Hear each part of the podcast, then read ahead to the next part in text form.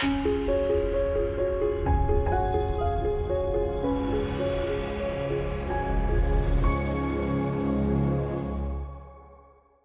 it's Robin Samora with the Fast Marketing Minute. I'm your marketing and PR expert, here to help you grow your business and brand. Are you up to date on the latest Pinterest stats? Did you know that Pinterest has 320 million monthly users and that 71% of its audience is female?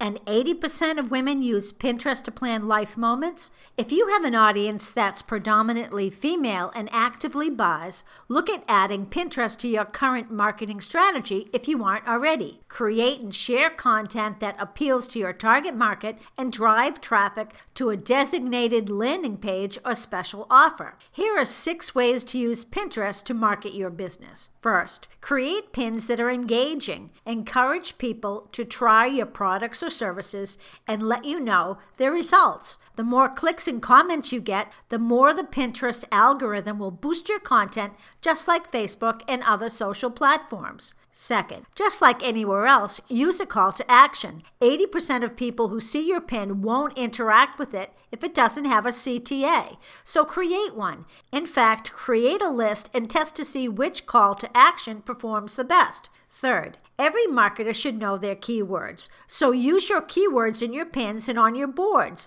Yum might be a cutesy name for a board with recipes, but people are searching for the word recipes or dinner. Write copy like you're searching for a term in the Google search bar. Fourth, hashtags are now being used on Pinterest as well, though they aren't very popular there yet. It doesn't hurt to add a couple for search reasons, but don't go crazy like you would on Instagram. Check out the hashtags for Pinterest page linked here in the notes. And fifth, create various boards. Some should align with your business and brand personality, and others that relate to your audience. Create a customer avatar and consider their interests. It makes your content more well rounded and wholesome. I'm Robin Samora with the Fast Marketing Minute. Build a base of raving fans who love your business. Want ideas on which social platforms to use? Contact me at robinsamora.com. Talk tomorrow.